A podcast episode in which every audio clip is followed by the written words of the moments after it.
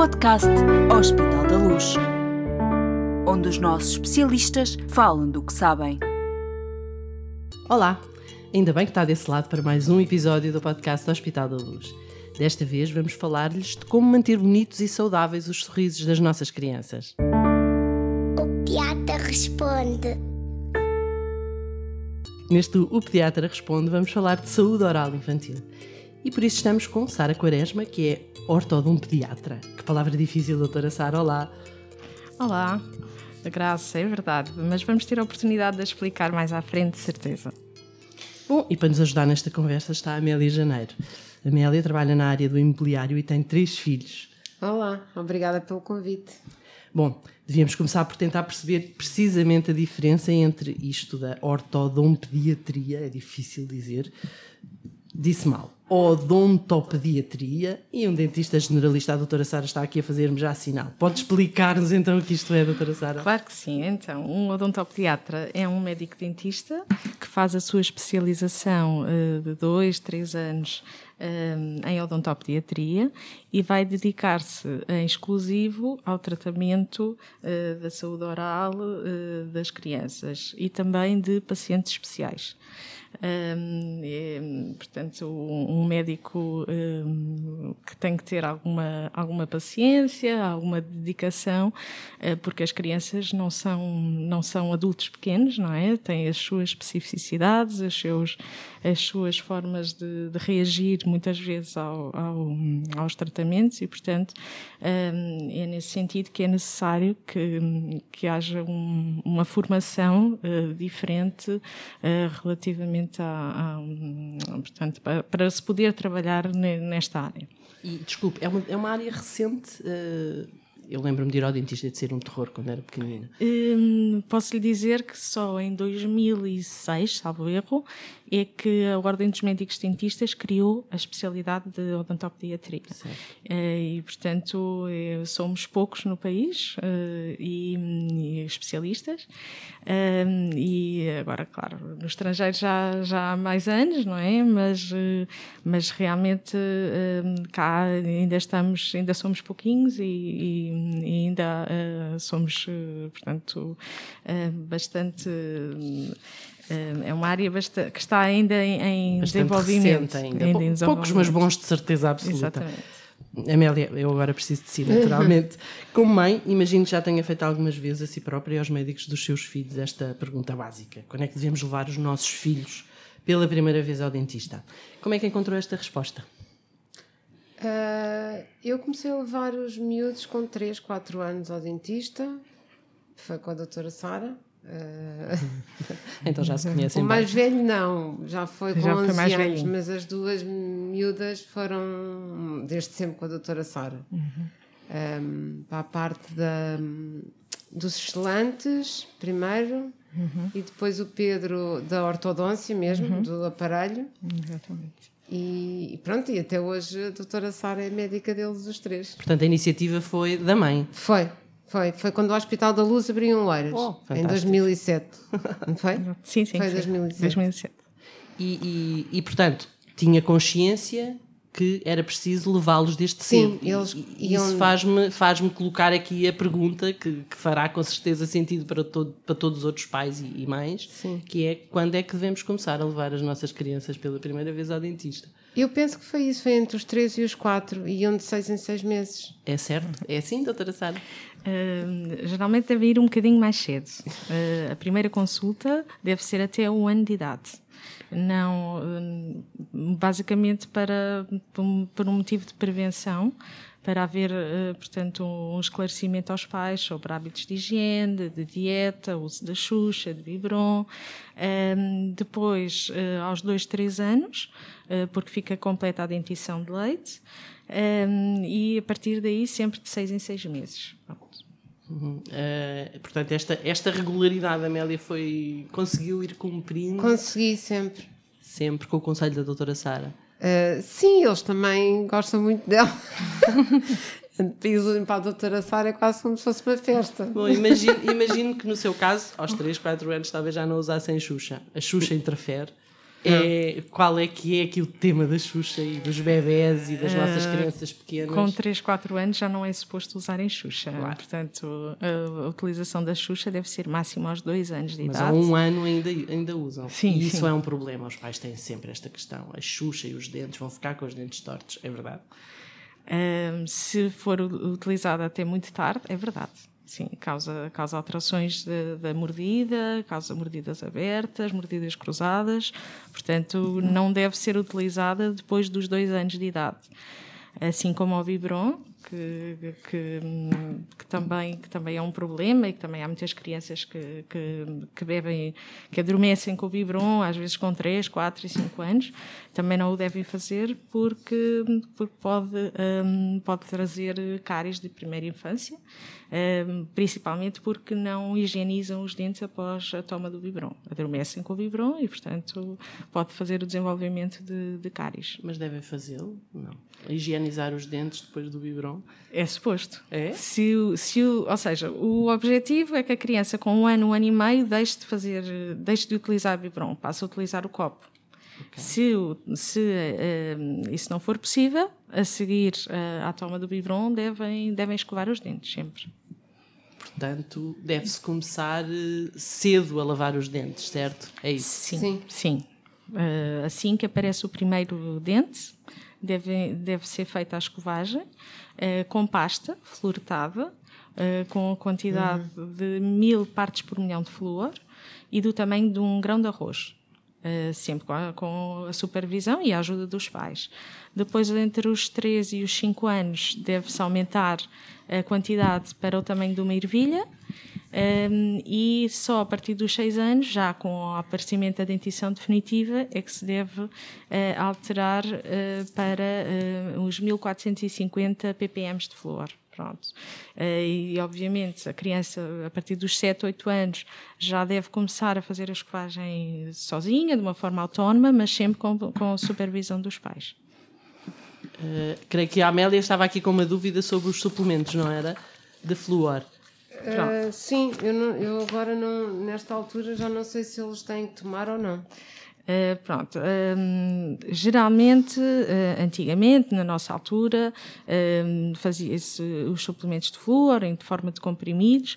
Hoje em dia está contraindicado, só apenas em casos onde existe um, um elevado risco de cárie. Aquelas crianças que, que têm muitas cáries, em que se percebe que a pasta não é suficiente para, para a prevenção da cárie. Mas, de resto, fazerem a, a, a pasta dentífrica é o suficiente suficiente. Numa loja, mas sempre num, numa lógica de aconselhamento do, do, do, do, seu, do médico sim, sim, sim, sim, exatamente, porque cada caso é um caso e, portanto, uh, uh, genericamente será assim, mas depois uh, o odontopediatra é que fará, fará o aconselhamento aos pais e, e individualmente para, para cada criança. Amélia, aconselhou-se sobre o tipo de escova que os seus filhos deviam usar ou o que é que deviam usar lá em casa? Tem alguma dúvida sobre isso para perguntar à doutora Sara? Eh, não, a doutora Sara sempre indicou as escovas que eles, eles, que eles usaram aparelho. Era uma escova especial, mais o escovilhão e o fio dental. Uh, e depois agora deixaram de usar, uh, usam aquelas escovas médias. Uhum. É, não é textura, é. Sim, textura, tecido, textura, sim, tecido sim, macio, sim. certo. Mas, mas muitas vezes coloca-se a questão da escova elétrica. Hoje nós todos temos também escova elétrica em casa. Uhum. É, faz sentido as crianças e há até os modelos de infantis. Pronto, é, os estudos, é uma opção certa? Os estudos não dizem que a escova elétrica seja melhor que a escova manual, em termos de eficácia de, de remoção da placa bacteriana.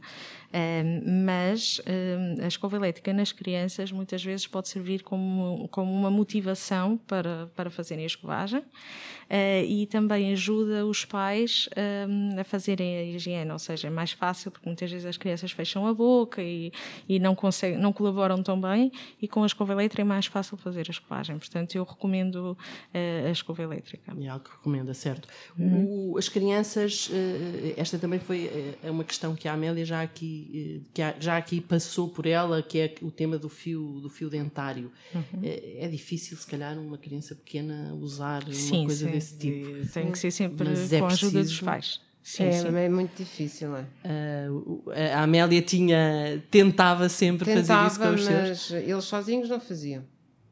Sim, mas sim, tinha que ser eu. Sozinhos não faziam. E é algo que se faz quando se lava os dentes a partir do momento em que os dentes criam um contacto entre si, ou seja, quando há, quando há erupção, por volta dos 2, 3 anos, muitas vezes existem espaços entre os dentes, aí não há necessidade de fazer o fio dentário, mas quando os dentes começam a criar contacto entre si, portanto, é, é necessário passar o fio dentário porque a escova não chega aos espaços interdentários para remover a placa bacteriana. E se isso não for feito, pode haver a formação de cáries interproximais, ou seja, entre os dentes. Portanto, é necessário fazer o fio dental sempre, todos os dias, eh, uma vez por dia, e mais ou menos até aos 8, 9 anos têm que ser os pais a, a fazer esse, esse trabalho. A Amélia já falou aqui em selantes, que é um nome assim giro que nós todos ouvimos quando vamos ao dentista, mas explique-nos lá o que é isto Pronto, os selantes. Os selantes um, é, um, é um compósito fluido um, que é colocado nas fissuras dos molares e pré-molares um, e que ajuda a, a que não haja acumulação de restos de comida e bactérias nessas fissuras, uh, prevenindo a cárie dentária. Coloca-se geralmente a partir dos 6 anos, que é quando há a erupção dos últimos molares uh, permanentes, um, e mais ou menos uh, até estar completa a dentição definitiva, um, e é muito importante para, para, para essa prevenção. A Amélia sabia de certeza o que isto era. Sim, eles fizeram com a doutora Sara, nessa altura, uh, fizeram o, elas as duas, os selantes. Bem, e sempre sem problemas, correu sempre Sim, tudo bem. correu sempre tudo bem. Muito bem, sempre uma saúde oral fantástica. Sim. Alguma vez colocou, se colocou a questão de ter que tratar dentes de leite na, com, sua, com os seus filhos? Foi preciso? Ou algum problema com os dentes de leite? O que é que, o que, é que a Amélia alguma vez precisou do conselho da doutora Sara nessa matéria? Foi mais. Uh, sim, foi em termos de cáries que eles tinham Portanto, é possível ter sim, problemas nos dentes de leite. Devem-se tratar, eh, doutora Sara? Sim, sim, sim. Muito importante tratar dentes sim. de leite. Há aquela ideia errada que os dentes de leite vão cair e, portanto, não há necessidade de tratar. Uh, isso é completamente falso. Uh, os dentes de leite devem ser tratados, não só por vários motivos, uh, pelo um, um, correto desenvolvimento da, da, arcada dentária da criança, para que os dentes definitivos nasçam saudáveis muito importante a presença dos dentes eh, saudáveis para a mastigação, uma correta digestão, uma correta fonação e, e obviamente, também muito importante na, na parte da autoestima da criança, não é? Eu sei que isto é um clichê e que nós estamos sempre a dizer às crianças para não comerem doces por causa, porque faz mal aos dentes como é que nós gerimos este equilíbrio? Como é que os pais e as mães com crianças pequenas gerem este equilíbrio de os seus filhos adorarem chocolates, gomas e gelados? Eu própria adoro gomas, chocolates e gelados e, eh, e manter saudável a sua, a sua, os seus sorrisos bonitos e a sua boca saudável. Certo? Pronto, é, é, óbvio que, que é difícil, não é? Essa gestão. Eh, eu própria tenho filhos pequenos e, e, e sou odontopediatra, portanto não quero que eles tenham problemas nos dentes, mas é óbvio que eles comem chocolates e comem gelados e Uh, obviamente que nós pais temos que ter algum cuidado com, com a dieta das crianças, não é? Dar-lhes uh, fruta, legumes, carne, peixe, laticínios e, e, tentar reduzir ao máximo a ingestão de açúcares, não é? Uh, mas isso, isso é um problema hoje em dia, é, é um, problema. problema. mas tentar combater o, o facto de, de, de, de, ingerirem alguns açúcares a mais, digamos assim, com uma higiene cuidadosa, não é? Portanto, se houver esse equilíbrio, em princípio não, não haverá nenhum problema e não haverá o aparecimento de Amélia, como é que foi a gestão disso lá em casa? Uh, eu, se calhar, não sou propriamente o exemplo de mãe. Oh, meu Deus. que retiram o açúcar. Eles comiam, depois iam para a doutora Sara. Ah, meu Deus. ok, pronto. Está certo, a verdade exposta no e crua. Muito bem, é assim mesmo. Bom, doutora Sara, o, os miúdos têm medo de ir ao dentista o, e, os dent, e, e, muitas vezes não colaboram. Como é que, que soluções é que existem? Que, o que é que faz na sua consulta? O que é que faz no Hospital da Luz Lisboa uh, para pronto, conseguir medo, a colaboração deles? O medo é, é normal nas crianças, não é? O medo do desconhecido um, e nós, como odontopediatra, como especialista, nós temos técnicas de sensibilização, técnicas uh, digamos, de psicologia para tentar uh, que a criança colabore, mas há casos em que a criança, ou por experiências prévias negativas, uh, muitas vezes porque os pais também passam esse medo, uh, outras vezes crianças que têm algum problema cognitivo e que não conseguem colaborar, não é? Crianças autistas, etc. temos que, que, ter aqui algumas estratégias e nós no Hospital da Luz temos duas, duas formas de, de tratar as crianças com, com estas este tipo de situação. Uh, temos a sedação consciente, que é um, uma técnica anestésica em que é introduzido um, portanto, em que a criança vai inalar um gás que se chama protóxido de azoto um, e que vai ficar mais relaxada. Portanto, Isso pode assustar um bocadinho os pais, não? Tem que ser eh, como é que não, é, não faz é, mal é nenhum simples, isso. não faz mal nenhum, não tem efeitos nenhum secundários, certo. o gás um, é eliminado do organismo muito rapidamente a seguir ao tratamento, a criança pode fazer a vida normal a seguir ao, a seguir ao, tratamento um, e, e não, a criança não fica adormecida, ou seja, a criança ouve, fala, etc. Simplesmente está num estado mais de, de um maior relaxamento que nos permite fazer o tratamento com toda a segurança e, e, e, pronto, e é muito mais mais simples para, para ela. É, aquela, é a alternativa ótima àquela antiga solução da injeção na gengiva. Uh, a injeção existe na mesma, ou seja, uhum. isso não vai tirar a dor, não é? Ou seja, a criança tem que ser anestesiada localmente na mesma para tratar uma cárie, fazer uma extração, etc.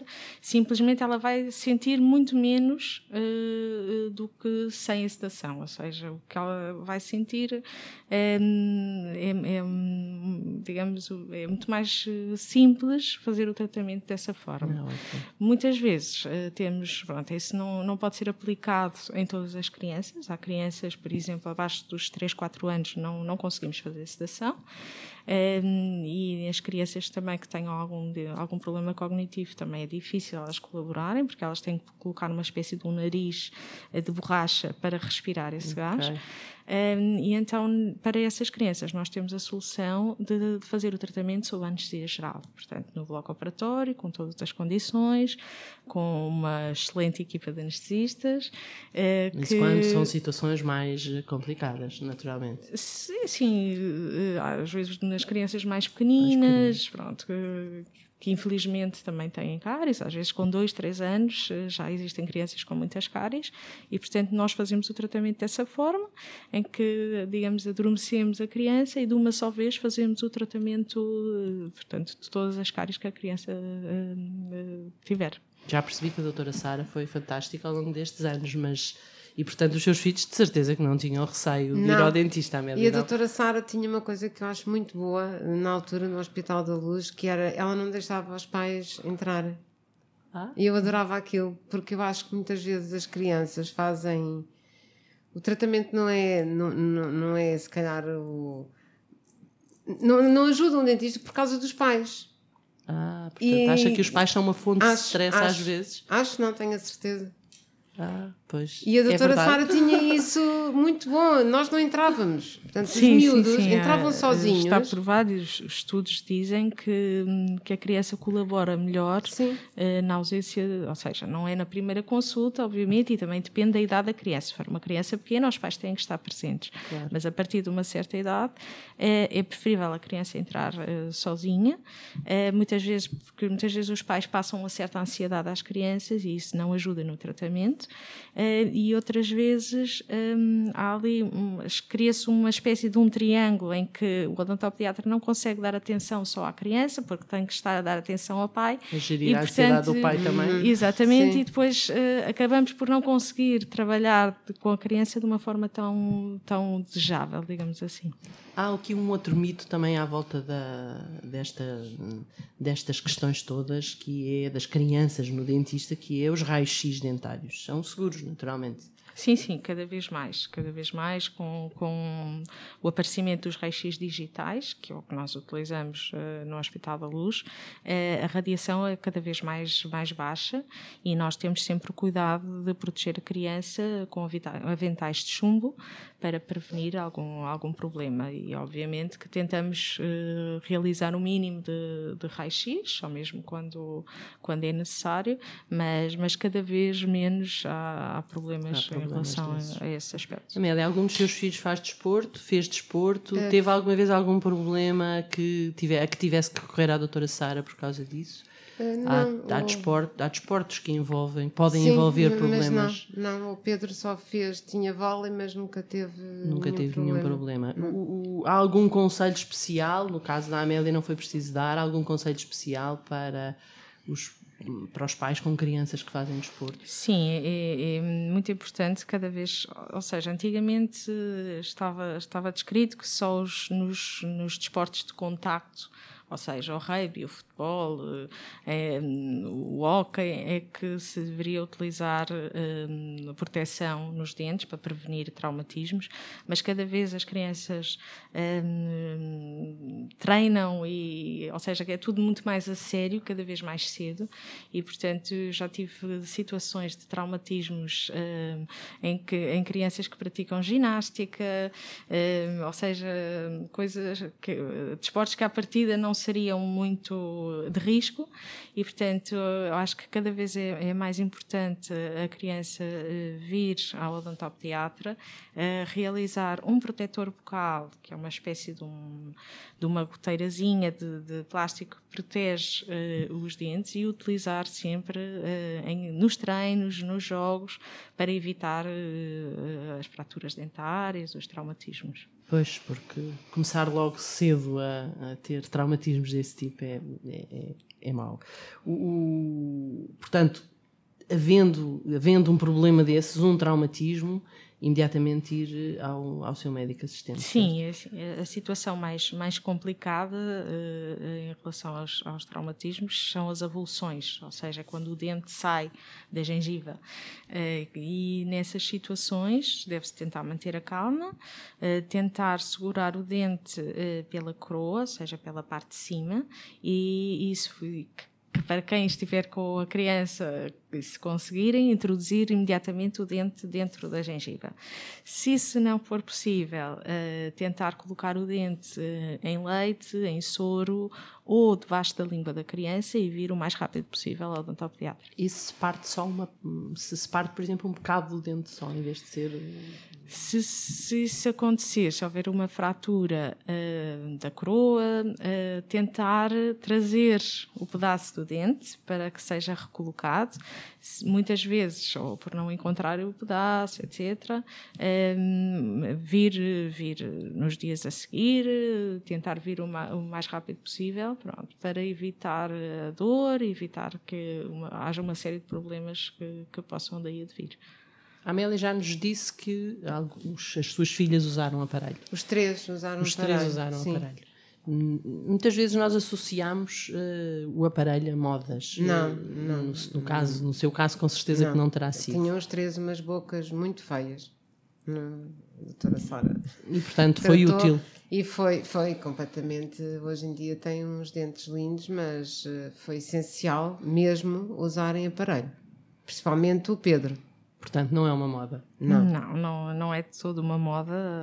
Há quem pense assim, mas é, é necessário por vários fatores, ou seja, não só pela parte estética, mas também por que os dentes necessitam uh, morder, ou seja, encaixar de uma forma correta, uh, porque senão vai, vai trazer uma série de problemas, não é? Problemas a nível da, da, da articulação temporomandibular, mais tarde, e portanto é, é, necessário realizar os tratamentos com aparelhos, tratamentos ortodônticos, e quanto mais cedo, melhor. O que é o mais cedo? Há, há com certeza uma idade a partir da qual já é possível usar aparelho. Sim, disso, o ideal sentido. Será mais ou menos a partir dos 7, 8 anos. Dependendo dos casos, obviamente. Claro, Há claro. casos em que se faz o tratamento mais tarde, mas uh, é, é, por isso é que é necessário vir sempre de seis em seis meses para que haja esse despiste o mais cedo possível. Respirar pela boca portanto, ter o nariz sempre tapado é muitas vezes um problema dos nossos, eh, dos nossos miúdos, não é? Uhum. Uh, isso prejudica de alguma maneira o, quer o desenvolvimento da sua saúde oral, quer o seu desenvolvimento no geral. Eh, sim, é, é assim, geralmente as crianças quando são pequenas, hum, muitas das vezes hum, têm muitos problemas de obstrução nasal ou por terem adenoides grandes, amígdalas, etc. Hum, e isso é suposto passar a partir de uma certa idade, mas muitas vezes não passa, eh, ou porque não, não se detecta, ou, e, e se for persistindo esse, esse, esses problemas eh, respiratórios, eh, vai prejudicar o desenvolvimento craniofacial da criança, porque a criança vai, vai respirar uh, sempre pela boca, uh, portanto, as arcadas dentárias vão, vão ficar deformadas, digamos assim, vai haver mordida aberta, portanto, e, e, isso faz com que o crescimento do crânio, portanto, o, crescimento craniofacial da criança não seja correto ao, longo, ao longo da vida. Portanto, e, se isto for alguma coisa mais, mais, mais constante, é importante procurar sim, ajuda. Sim, sim, sim, sim. Nós, eh, na consulta da ontopediatria, conseguimos perceber e detectar essas, essas, essas, essas alterações e, e, encaminhar depois para outras especialidades, como a otorrino, a terapia da fala, etc. Para... Porque é que eles rangem os dentes? Há adultos também que fazem isso, mas eh, os, os miúdos também fazem. Ranger os dentes chama-se bruxismo. Bruxismo. Uh, e, e, isto tem a ver com, com um distúrbio de ansiedade. Deixa-me só perguntar à Amélia se já alguma vez tinha ouvido. Eu tenho. Ah, meu Deus, não e sabe o que é bruxismo. a minha filha mais nova também. Também, portanto, foi ajudada pela doutora Sara a resolver sim, esse assunto. Sim. Eh, e geralmente é hereditário. Sim. Geralmente é hereditário. Confirma-se. Exatamente. Uh, portanto, é, é, tem a ver com ansiedade. Uh, tanto nas crianças como nos adultos. As, uh, as crianças também sofrem stress uh, e, portanto, à noite têm tendência a apertar e a ranger os dentes. estas situações também têm que ser analisadas e, e, e, verificadas também sempre na consulta e, e, para tentar prevenir o, o, bruxismo através de, de tentar que a criança tenha um, hábitos mais saudáveis, tentar perceber porque é que a criança está, está com tanta ansiedade, evitar, por exemplo, que a criança uh, veja televisão até muito tarde, videojogos, etc., para que consiga relaxar uh, e durante a noite para evitar uh, ranger os dentes. se isso acontecer e se houver queixas da, parte da criança, terá que, que os tratamentos passarão por fisioterapia fisioterapia para aliviar, digamos, a, a dor na, a nível da musculatura e mais ou menos por volta dos 12, 13 anos pode já uh, colocar algumas goteiras para, uh, digamos, relaxar durante a noite e evitar que, que o faça.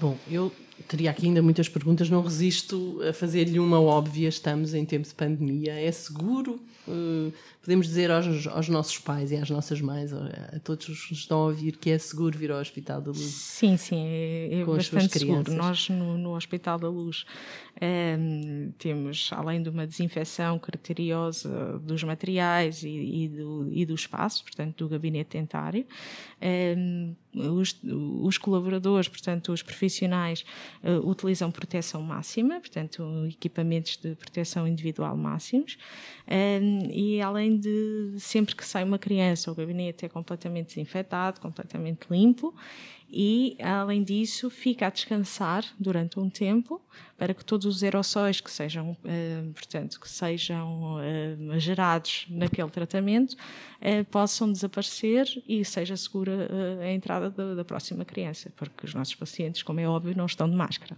Muito bem. Amélia é uma mãe experiente e, sobretudo, que, que, tratou e que cuidou bem da saúde oral dos Sim. seus filhos. Uh, há alguma, algum conselho que gostasse de deixar aqui aos nossos pais e mães que nos estão a ouvir? O conselho que eu dou é que façam como eu, que vão de seis em seis meses ao dentista. Com as crianças. Com as crianças. Muito bem. Escolham bem o seu. Escolham bem o seu dentista, como eu escolhi o meu. Muito bem. Minha. muito bem. Bom, a conversa foi muito esclarecedora, foi ótima. Obrigada a ambos. Nada, obrigada. Uh, e por terem participado neste, neste episódio do podcast Hospital da Luz, com a rubrica O Pediatra Responde, no caso, uh, or, odontopediatra. Meu Deus, uh, vou aprender, eu prometo. Uh, agora já sabe que é fundamental mesmo levar as crianças de 6 em 6 meses, pelo menos, ao seu dentista. E, e, e pronto, acompanhe-nos no YouTube e nas plataformas de streaming de áudio. Deixe-nos os seus comentários e sugestões. Até ao próximo episódio.